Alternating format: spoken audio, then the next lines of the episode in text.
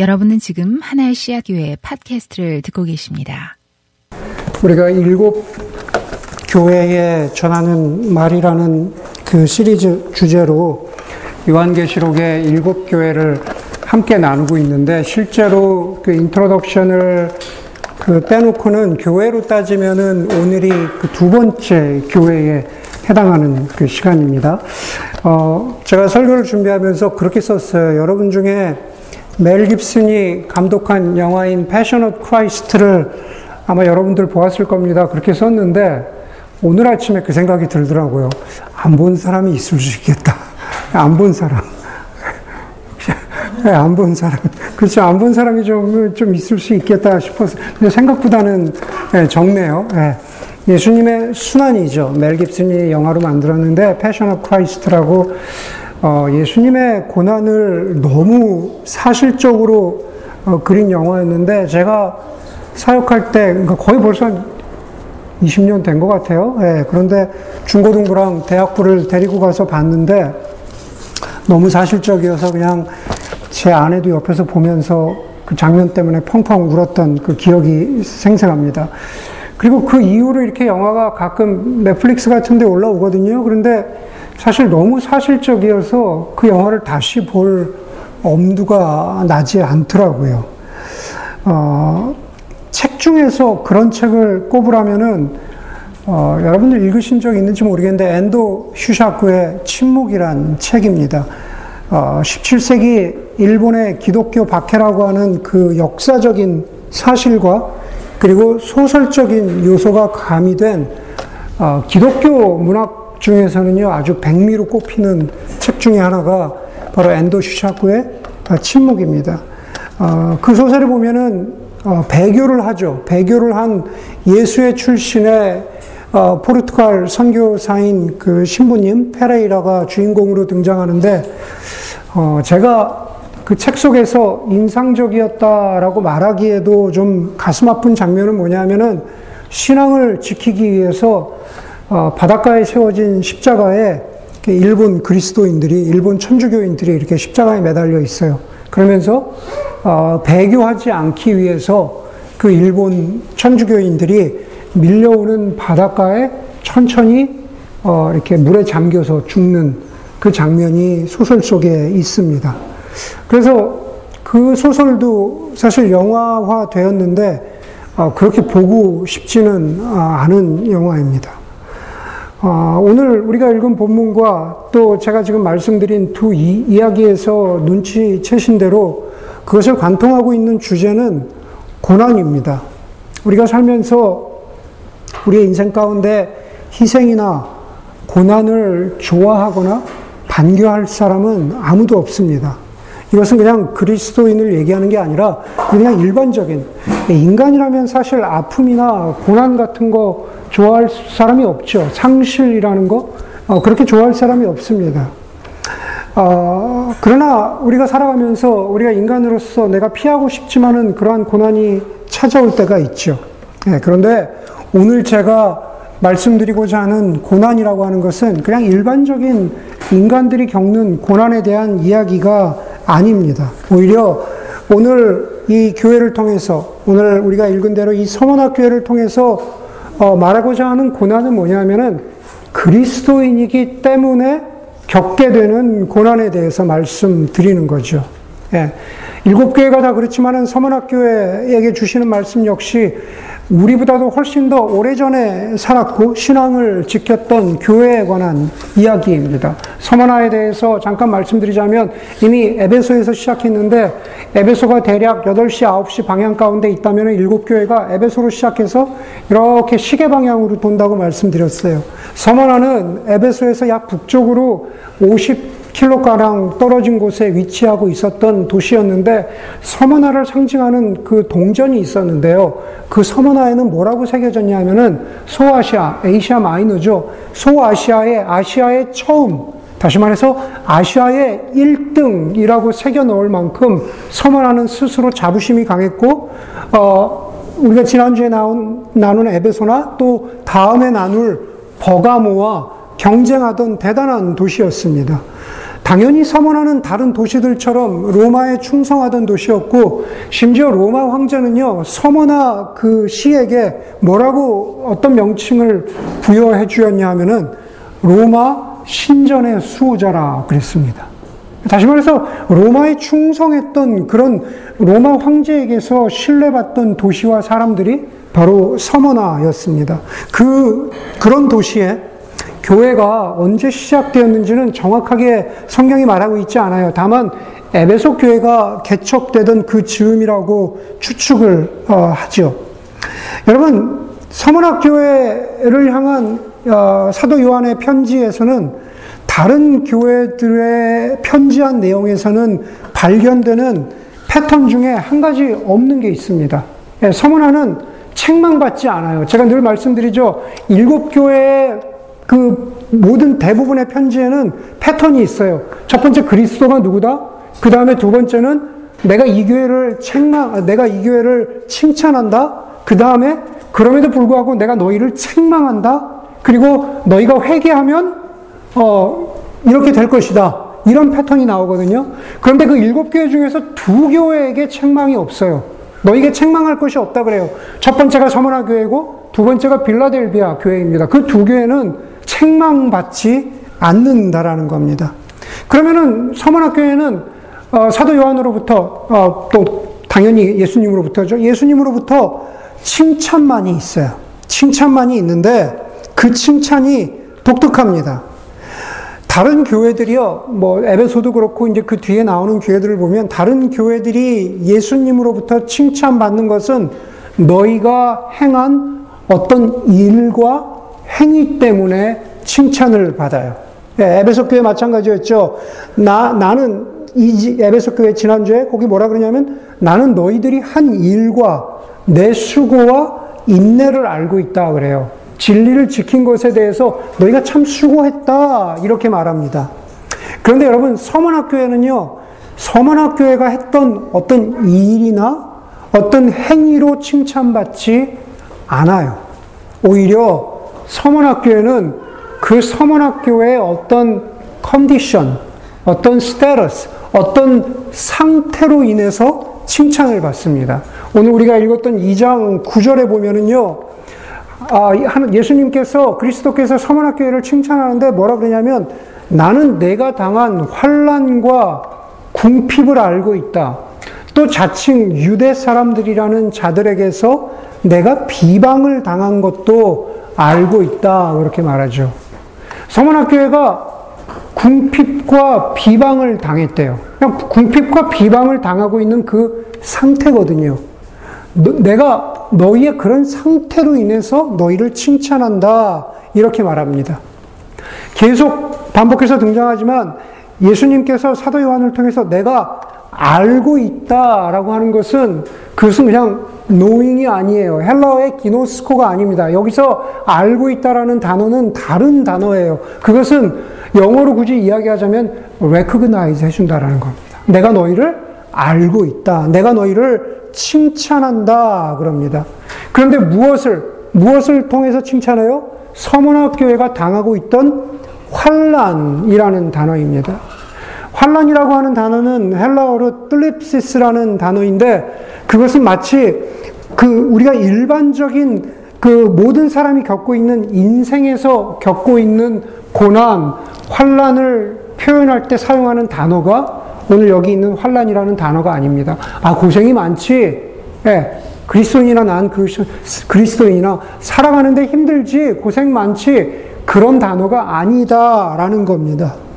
여기 환란 너희가 환란을 당하고 있다라고 했을 때 환란이라는 단어는 그리스도인이기 때문에 그리스도인으로서의 정체성을 지켜나가는 데 있어서 당하는 고난을 뜰립시스 환란이라고 표현하는 겁니다. 그래서 마태복음 10장 22절에 보면은요. 예수님이 제자들에게 이렇게 말씀하세요. 너희가 내 이름으로 말미암아 모든 사람에게 미움을 받을 것이다. 내 이름으로 말미암아서 그리스도인들의 정체성을 지키기 위해서 그럴 때 환란이라는 단어를 사용하는 거예요. 베드로 사도가 뭐라 그럽니까? 사랑하는 자들아 너희를 연단하려고 오는 불시험을 이상한 일 당하는 것 같이 여기지 말라라고 할 때 그런 환란과 고난이 바로 뜰립시스라는 겁니다. 사도 요한이 거기 보면은 구절에 이렇게 죠 내가 당한 환란과 이렇게 하는데 문법적으로 보면은요. 환란과 궁핍과 비방을 같은 선상에 놓고 있는 게 아니에요.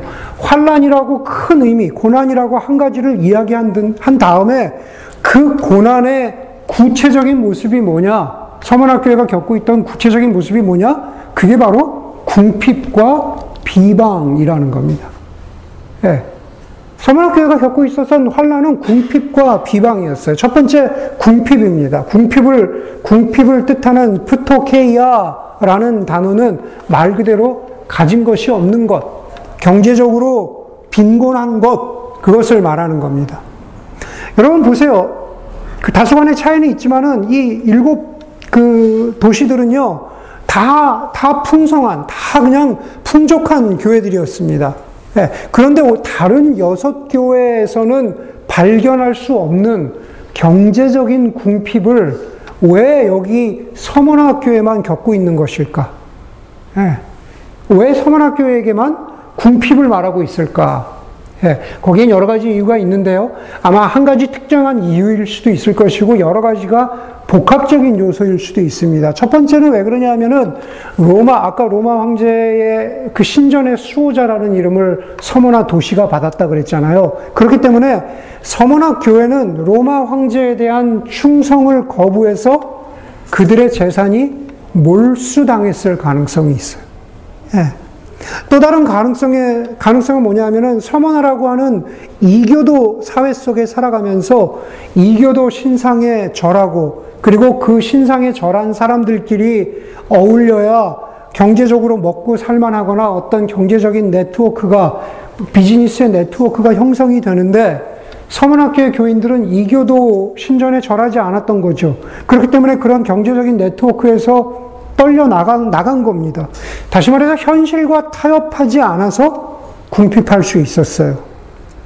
세 번째로는 우리가 좀 이따 다른 것과 함께 보겠지만 비방과 함께 보겠지만 세 번째는 뭐냐면 서문학교의 성도들 가운데 일부분은 실제로 감옥에 갇혀서 죽을 위기, 순교당할, 순교당할 위기에 있어서 이미 감옥에 갇혀서 생업을 잃어버렸던 거죠. 그래서 이미 심각한 경제적인 궁핍에 처했을 수도 있습니다. 이 세 가지 이유 중에 한 가지이거나 이 세 가지가 다 엮여 있을 수 있다고 우리는 생각할 수 있는 거죠. 그게 궁핍, 첫 번째 환란입니다. 두 번째 환란은 무엇일까? 두 번째 환란은요, 비방입니다. 비방은 뭐냐면은 헬라어로 블라스페미아 그러죠. 신성 모독, 블라스 블라스페메오 그럽니다. 영어로 우리가 뭐라 그럽니까? 블라스페미 그러죠. 우리가 복음서에 보면 뭐라 그래요? 예수님이 뭐라 그러십니까? 너희가 다른 죄는 사심을 받되 성령을 회방하는 죄는 사심을 받지 못한다 그러죠. 용서받지 못한다 그러죠. 그걸 갖다 우리가 uh, blaspheming the Holy Spirit 그러잖아요. 성령을 회방하는 것. 그렇죠. 우리 그렇게 얘기합니다. 예. 바로 그 성령을 회방한다라고 할 때 그 회방, 비방, 그 단어가 오늘 여기 비방이라는 단어입니다. 비방은요, 서문학 교회와 교인들을 향한 거짓말과 악의적인 소문이었습니다. 네, 이 악의적인 소문, 은 서문학교에만 해당하는 게 아니라 사실 사도행전을 보면은 여기저기에 나오죠. 심지어 사도 바울이 비시디아 안디옥에서 복음을 전할 때 사람들이 사람들이 바울의 메시지를 들으려고 몰려들어요. 그랬더니만 그 지역의 유대인들이 사도행전 13장에 보니까 유대인들이 바울을 비방했다라고 말합니다. 이것은 그냥 가십 정도가 아닙니다. 실제로 악의적인 소문을 퍼뜨리는 거죠. 악의적인 소문을 퍼뜨리는 겁니다. 그래서 이것은 그냥 가십 정도에서 끝나는 것이 아니라 실제적인 행정적이고 공식적인 고발로 이어지기도 했던 그런 비방이었습니다. 그래서 바로 그런 고발이 있었기 때문에 바로 그런 공식적인 고발이 있었기 때문에 서문학교의 성도들은 그 비방 때문에 길을 잃고, 비방 때문에 일을, 일을 잃고, 감옥에 갇히고 경제적인 궁핍에 처하기도 했던 겁니다. 그런데 서문학교회가 당하고 있던 이런 비방은요, 그 전에도 있었고, 앞으로도 있을 수 있다고 오늘 본문은 말하고 있어요. 10절에 보니까는 내가 장차 받을 고난, 내가 장차 받을 궁핍, 내가 장차 받을 비방이라고 말하면서 그것들을 두려워하지 말라고 말합니다. 보라, 악마가 너희를 시험하여 넘어뜨리고 너희 가운데에서 몇 사람을 감옥에다가 집어넣으려 한다. 너희는 열흘 동안 환란을 당할 것이다. 그렇게 말합니다. 열흘 동안 환란을 당할 것이다. 그렇게 말합니다. 그런데 여러분, 이 비방은 누가 누가 하는 겁니까? 거기 보니까 자칭 유대 사람들이라고 말하죠. 네, 자칭 유대 사람들. 서문화에도요, 서문화에도 유대인들이 살고 있었습니다. 당시 유대인뿐만 아니라 로마 제국의 정책은 뭐였냐면 로마의 반기를 들지 않는 이상에는 자기가 제국으로 삼은 모든 인종적, 모든 종교적인 것들을 허용해 주던 것이 로마의 포용 정책이었습니다. 다시 말해서 유대인들도 크게 문제를 일으키지 않으면 자신들의 종교와 관습을 인정받았던 거죠. 그러다가 우리가 아는 AD 70년의 예루살렘 성전은 당시에 유대인들이 벌였던 반란 때문에 유대인들의 폭동 때문에 로마가 예루살렘의 그 유대 성전을 무너뜨린 거죠. 사실 그 역사적인 기간은 AD 66년부터 AD 73년까지 유대인들이 로마 제국의 반란을 일으켰다 그래요. 여러분 유대인들이 예루살렘에도 그랬다면 오늘 여기서도 마찬가지죠. 서머나에 있던 유대인들도 마찬가지입니다. 자신들이 여기서 여기서 그그 어, 로마에 대해서 반항하고 반기를 두는 건 누굽니까? 그리스도인들이죠. 기독교인들입니다. 예수를 믿던 사람들입니다. 그런데 비방하는 건 누가 비방해요? 유대인들이죠. 다시 말해서 유대인들은요, 로마 제국이 자기들을 그냥 한 무리로, 한 묶음으로 볼까봐 두려워했던 거죠. 그래서 유대교인으로 누리고 있었던 어떤 자유나 권리를 잃을까봐 두려워해서 로마가 보기에는 유대교인지 그리스도, 그리스도교인지 잘 모르는 바로 그런, 그런 기독교인들 때문에 자기들도 그냥 도매금으로 넘어가서 피해가 올까봐 로마인들이 자칭 유대인들이라 하는 사람들이 먼저 로마 제국에다가 이 서문학 교회를 비방하고 고발했다. 바로 이 이야기입니다. 그런데 그런 고발에 대해서 예수님은 사도 요한을 통해서 유대인들의 실체에 대해서 뭐라고 말씀하고 계시냐면 사실 그들은 유대 사람이 아니라 사탄의 무리다 이렇게 말합니다.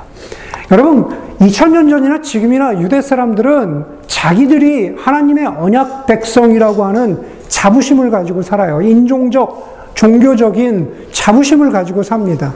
그런데 예수님 뭐라 그러세요? 그들은 사탄의 무리다 이렇게 말합니다. 여러분 사탄은 히브리어인데 사탄은 히브리어예요. 사탄의 뜻이 뭡니까? 네, 사탄은 뭐 스푸키한 게 사탄입니까? 아니에요. 사탄의 본래 뜻은 반대자, 적대자, 거짓말하는 존재라는 뜻이에요. 여러분 예수님이 지금 유대인들에게 뭐라 그래요? 저 사탄의 무리다. 반대하는 사람이다. 적대하는 사람들이다. 누구를 향해서? 1차적으로는 서문학교이지만 2차적으로는 하나님을 향해서 반대하고 복음을 향해서 적대하는 사람들이라고 예수님이 말씀하고 계신 거예요. 그러면서 이미 당한 환란에 덧붙여서 앞으로 다가올 환란을 예고하는 구절이 바로 10절입니다. 악마가 너희를 시험하여 넘어뜨리고 너희 가운데 몇 사람을 감옥에다 집어넣으려 한다. 너희가 열흘 동안 환란을 겪을 것이다. 정확하게 10일이라고 말합니다. 여러분 당시의 감옥은요. 뭐, 뭐, 이렇게 센텐스를 받아가지고, 뭐, 5년, 10년 있는 곳이 당시의 감옥이 아니라고 그래요.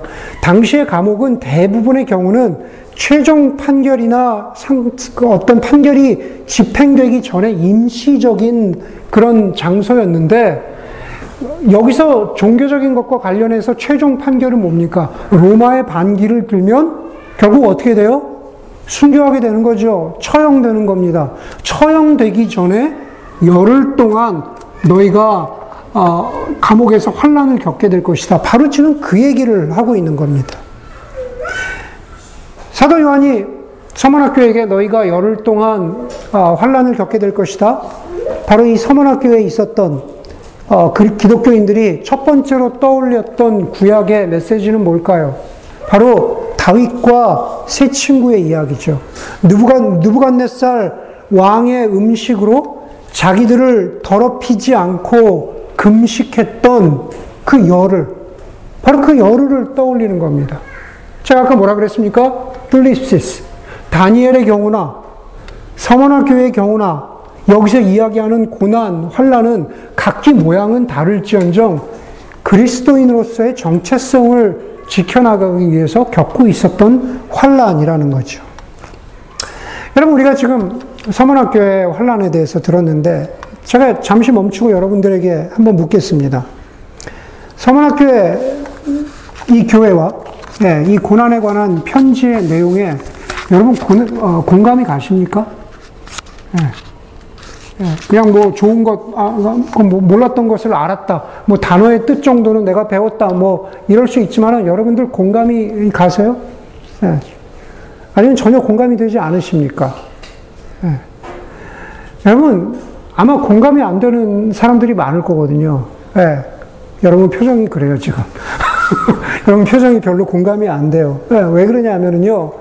서문학교에서 말하고 있는 신앙의 모델이 지금 우리에게 요청되는 신앙의 모델이 아니기 때문에 그래요. 네. 지금 서문학교의 교인들 가운데 감옥에 갇힌 사람들이 있거든요. 곧 죽게 된 사람들이 있어요. 네, 그 사람들을 우리가 뭐라고 말합니까? 순교자라 그러죠. 지금 서문학교회가 보여주고 있는 모델은요, 순교자 모델이거든요. 예. 다시 말해서 아무리 생각해봐도 내가 죽을 일이 없거든요. 저를 포함해서 저와 여러분들이 순교자 모델로 지금 요청받고 있지 않아요. 우리의 신앙이. 바로 그렇다는 겁니다. 그런 사람들이 있겠죠. 여러분들의 주위 가운데, 야, 넌 아직도 예수라는 그 신화를 믿냐? 예. 어떻게 그 부활을 믿냐? 그 가짜 이야기를 어떻게 믿냐? 너 어떻게, 야, 어떻게 이렇게 꼴통 같은 교회라는 곳을 너는 어떻게 다니, 다니고 있니? 어, 너 그런 사람인지 몰랐는데? 여러분들 가운데, 여러분 주위에 정말 인격적으로 괜찮은 사람이 아마 예의 있게 이 정도 얘기할 수 있겠죠. 어, 형제님, 뭐, 아니면 뭐, 아, 누구야? 너 정말 괜찮은 사람인지 알았는데, 야, 난 네가 기독교인이라는 거에 좀 놀랬다? 이 정도가 굉장히 예의 있게 여러분들에게 표현할 수 있겠죠. 그런 저는 비꼬는 말은 들을 수 있을지 모르겠지만 저와 여러분들은 순교로 내몰리지는 않아요. 그렇기 때문에 우리는 이 서문학교의 이 모델이요, 우리에게 딱 와닿지 않는다라는 겁니다. 제가 누누이 말씀드리지만 예수님이 너희는 너희 십자가를 지고 나를 따르라. 네, 그 말씀도 마찬가지죠. 네, 그 말씀도 우리에게 와닿지 않아요. 예수님에게 십자가는 죽는 것이니까요. 여러분, 예수님이 말씀하신 것이나 지금 서문화 교회의 모델이 우리에게 원하는 것은 순교자 모델이 아닙니다. 네, 구별된 삶으로의 모델이라는 것. 구별된 삶으로의 모델. 여러분, 지금 2000년이 지나서 저희 하나의 씨앗 교회에게 예, 요구하시는 것은 결코 순교자 모델이 아닙니다. 여러분들, 여러분들 아마 여기 계신 많은 분들이 제가 저 렌초 뒷동산에 올라가자 그러면 아, 힘들어서 못 가겠어요, 목사님. 예, 그럴 사람이 대부분이에요. 예. 여러분, 제가 그런 여러분들을 데리고 어디, 어디 무슨 킬리만자로를 가겠습니까? 어디를 가겠습니까? 예. 예수님이 여러분들에게 요구하시는 것도 마찬가지죠. 구별된 삶으로의 모델도 살아가지 못하고 있는데 무슨 순교자 모델을 여러분들에게 요구하시겠습니까? 다시 말해서 구별된 삶에 대한 헌신이 없으면요, 그러한 헌신과 실천이 없으면요, 서문학교회는 그냥 먼 옛날 훌륭한 신앙의 사람들의 이야기로, 그래, 그냥 들었다. 어, 이런 이야기래. 라고 그냥 잊혀질 뿐이라는 겁니다. 여러분, 구별된 삶에 대한 모델로서 서문학교회가 당하고 있는 궁핍과 비방은 우리들에게 어떤 모습으로 다가올까? 네. 우리가 구별된 삶을 살기 위해서 우리가 경험하게 된 궁핍과 비방의 모습은 무엇일까? 네. 그게 여러분들이 고민해야 될 이슈예요. 그게 서로 얘기해야 되고, 그게 서로 질문하고, 서로 대답해야 할 이슈입니다. 그러나 여러분, 그리스도인으로서, 다시 말해서 구별 모델로서 믿음을 지키기 위해서, 다시 말해서 돈을 어떤 경우에 포, 포기해야 하거나, 어떤 경우에는 비방이나 인격적인 모독을 견디거나 조롱을 견디거나 비꼼을 견디거나 그런 모든 것들이 비방이잖아요. 다시 말해서 다른 다른 면에서는 또 무엇이 있을까요? 우리가 뭐 자녀를 기른, 기른다든지 이런 부분에 있어서도 여러분 비방 들을 수 있잖아요. 너만 잘났니? 너만 그렇게 키우니? 어, 참 별나다. 예, 이런 것도 비방의 모습일 수 있잖아요. 여러분 그런 얘기를 그런 얘기를 들어본 적이 없다면은 어찌 보면은 여러분들은 서문학교의 모델에서 한참 멀리 떨어져 있는 사람들인 거죠. 예. 너희는 로마서 12장 1절 이전의 말씀을 말씀처럼 예. 너희는 세상을 세상을 세상에 본받지 말고 그랬잖아요. 그리고 트랜스폼 되라 그랬는데 그냥 컨폼 되고 있잖아요. 바로 그게 구별된 그리스도인의 모델과 그렇지 않은 모델의 모습인 거죠.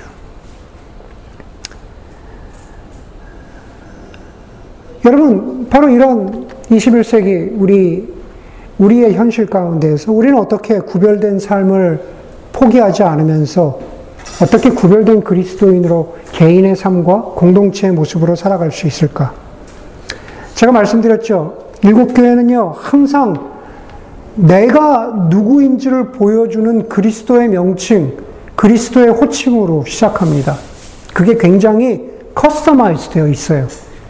당연히 서머나 교회에도 그렇죠. 그렇기 때문에 우리가 구별된 삶으로 살아가고자 할 때 그리스도께서 자신에게 주시는 명칭, 호칭 안에 우리가 붙잡아야 할 그 가치, 소망이 그 안에 담겨 있습니다.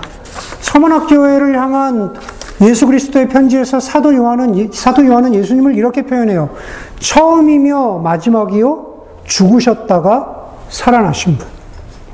처음이며 마지막이요 죽으셨다가 살아나신 분. 이 표현은요. 이사에서 41장 4절에 등장하거든요. 거기서 여호와 하나님께서 자신을 뭐라고 표현하냐면은 나 여호와라. 처음에도 나요. 나중에 있을 자도 나중에 있을 자에게도 내가 곧 근이라 이렇게 말합니다. 다시 말해서 구약의 이스라엘 백성들에게 하나님 되신 분, 처음과 마지막이 되신 분은 서머나 교회에게도 주인이 되실 뿐만 아니라 영원하시다고 말합니다. 오늘 제가 여러분들에게 강조하고 싶은 분이, 가장 강조하고 싶은 분이 바로 이겁니다. 오늘 설교의 제목이기도 하죠. 무슨 얘기냐면은 우리가 구별된 그리스도인으로서 살아갈 수 있는 힘이 어디서 나오느냐? 다시 말해서 우리의 신앙이 초역사적이라는 역사관을 가져야 돼요. 우리의 신앙이 초역사적이라는 그 역사관을 우리가 갖지 않으면요, 우리가 그냥 세상에 동화돼서 살 수밖에 없다라는 겁니다. 초역사적이라는 것은 역사를 무시하라는 뜻이 아닙니다. 초역사적인 것이라는 것을 우리가 세상과 동떨어져 있는 것으로 그냥 우리만 고립되어 있는 것으로 생각하는 경우가 많은데 그거는 초역사적인 그러한, 그러한 눈이 아니다라는 겁니다. 초역사적이라는 것은 인간의 일이 일비, 2023년, 2033년, 2013년, 2003년, 바로 그러한 어떤 시기의 인간 역사와 그 안에서 벌어지는 인간의 살아가는 모습을 넘어서 다스리시는 예수 그리스도의 신실함이 여전히 우리 가운데 있다라는 것을 믿는 것이 그것이 바로 초역사적인 신앙입니다. 그것을 뭐라 그래요?